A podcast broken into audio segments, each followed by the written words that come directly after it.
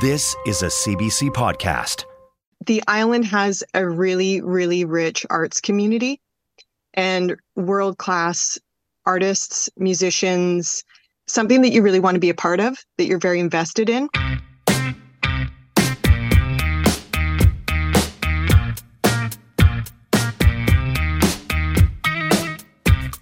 I'm Kathryn Marlow. You're listening to a new CBC podcast called This is Vancouver Island. It's all about life in our region.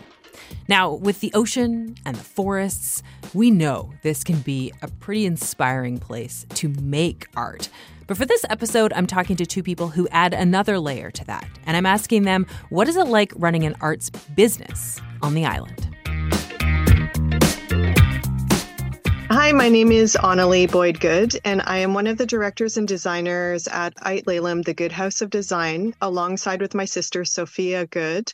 I'm part of a multi generational artist family uh, from the Snuneymuxw First Nation, where we feature artwork by my brother Joel Good, my father, Dr. William Good, and we work alongside our mother, designer and artist Sandra Morehouse Good, and uh, our very large family. Hi, my name is Faisal Sethi. I'm the founder, creative director, CEO of Frosty Pop. Um, we've been creating games since 2014. I mean, that's us in a nutshell. Faisal and Aunalee, they both work in creative industries that we tend to connect with bigger cities. For video gaming, San Francisco, or maybe even Vancouver if you want to stay in Canada. For fashion, New York or Toronto.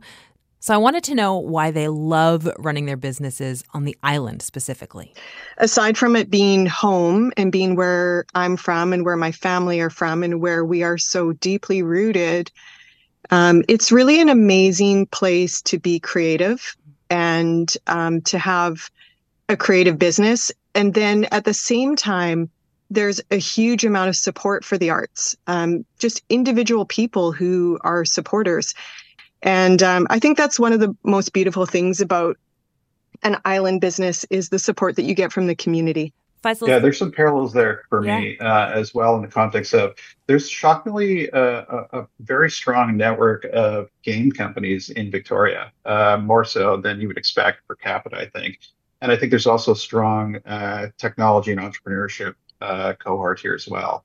Um, so I have noticed that it's a smaller community, which therefore sort of a consequence of that is just a, a bit more connectivity, a bit more synergy.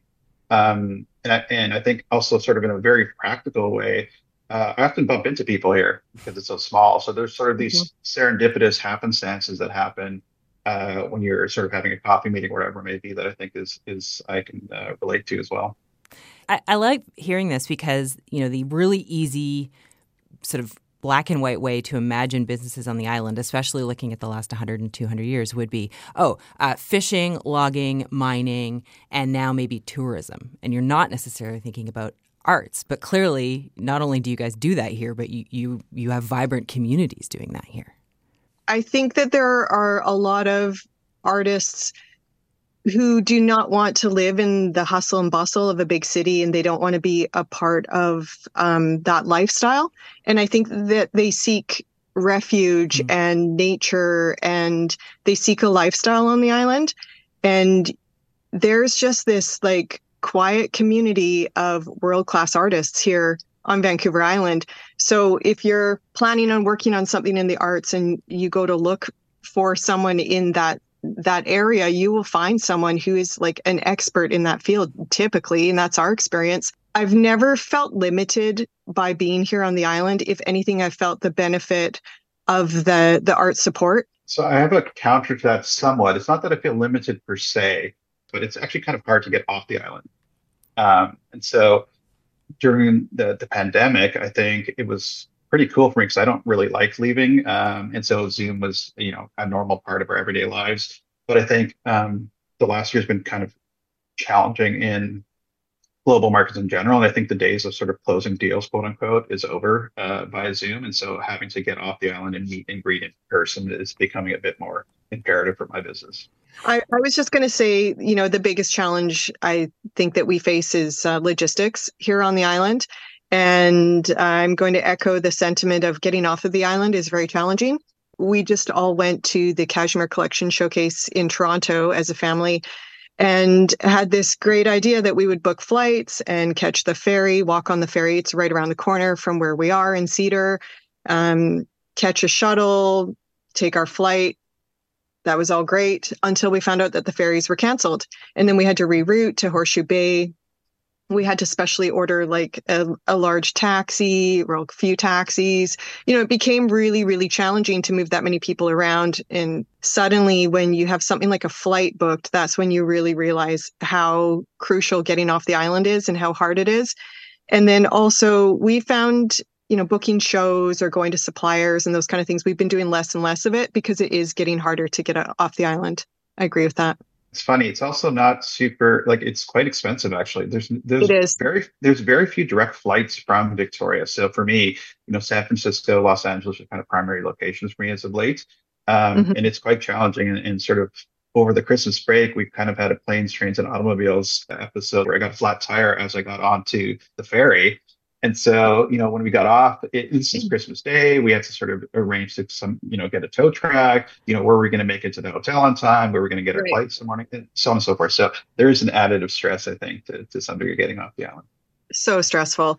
Coming home, you kind of just resign yourself to, well, when I when I land, I'll figure it out either way, and I'll make it. I'll make my way home. But when you're going to a destination, it's really stressful. Yeah, it's always nice to come back. I do feel a sense sure. of peace and warmth uh, when I arrived. You really have to think about that. You, you know, when you're in that planes, trains, and automobiles situation, right? Okay, but but but but the trees and the ocean when I get home. Yes, all yes. of that is it's temporary, right? It's just yeah. temporary. Yeah. When when you're in it, you just have to say, "I'll I'll be back home soon," and and it's a lifestyle here, right? It's a lifestyle choice.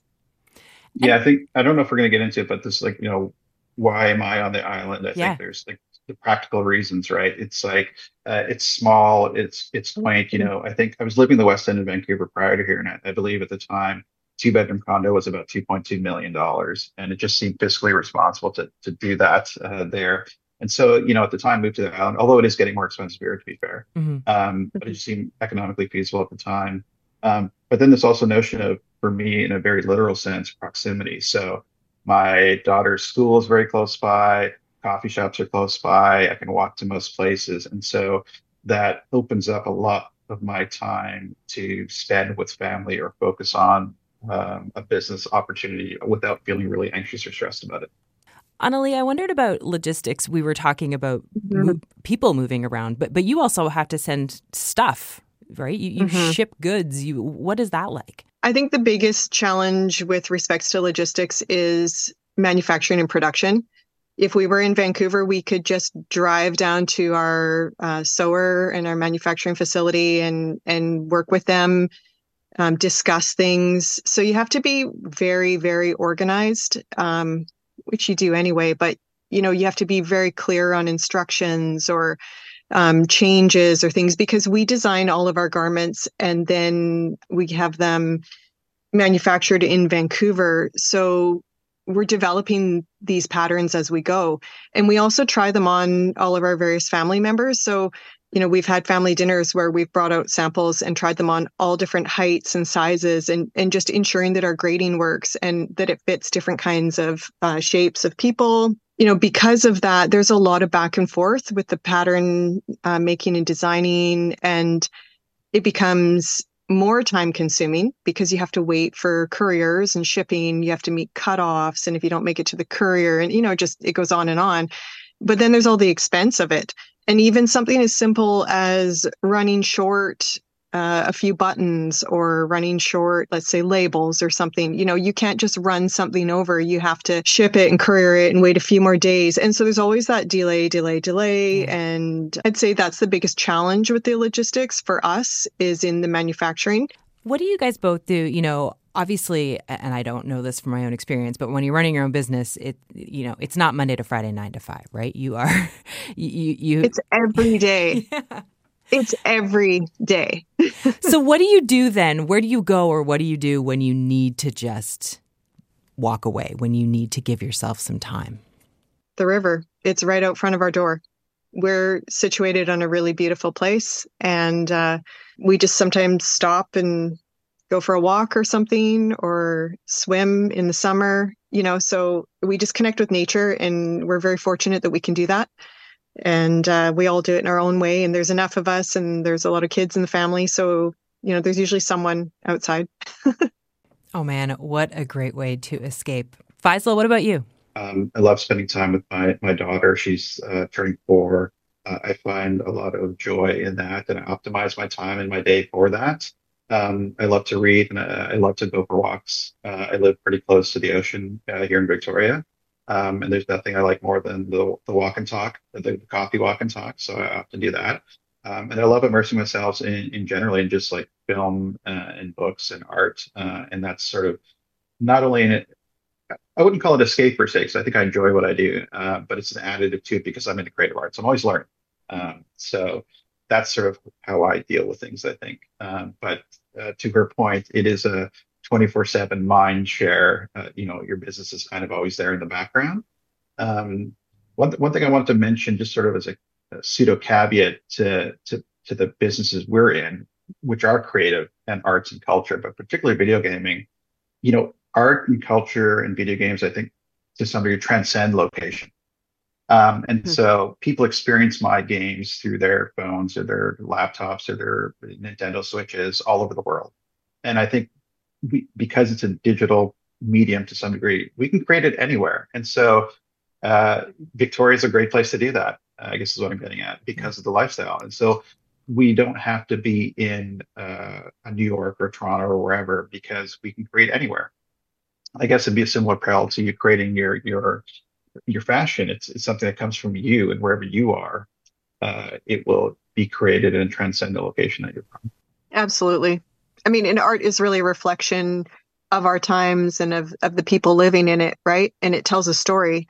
So for us, that's what we reflect in our artwork, right? And then we just like to go share it. So we'll go do shows in different places, but then those shows end up online. So you're right. Mm-hmm. Like people, you can do it anywhere and people can watch it from anywhere in the world. That's like totally amazing. I love that. I love that idea though that you can you can do it from anywhere. And so why not do it from the island, right? Mm-hmm. It's a pretty great place to be. I, I believe I, I, don't know if this is true, but I'm going to say it anyway. I think Victoria is the brunch capital of Canada. so so you know uh, i love brunch uh, i love the food here the coffee is great um, the community is awesome yeah it's a, it, in canada this is a lovely place to have a business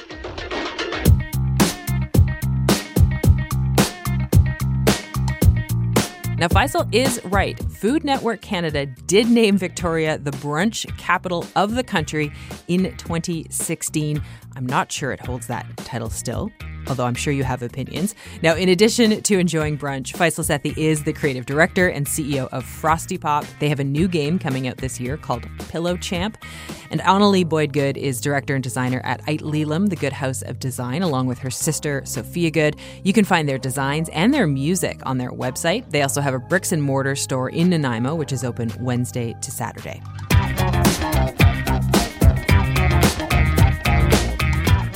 That's it for this episode of This is Vancouver Island. If you want to help make sure other islanders find this podcast, please take a moment to rate and review us on your podcast app and tell your friends and neighbors all about us too. We'll have another episode out next Tuesday. Thanks for listening.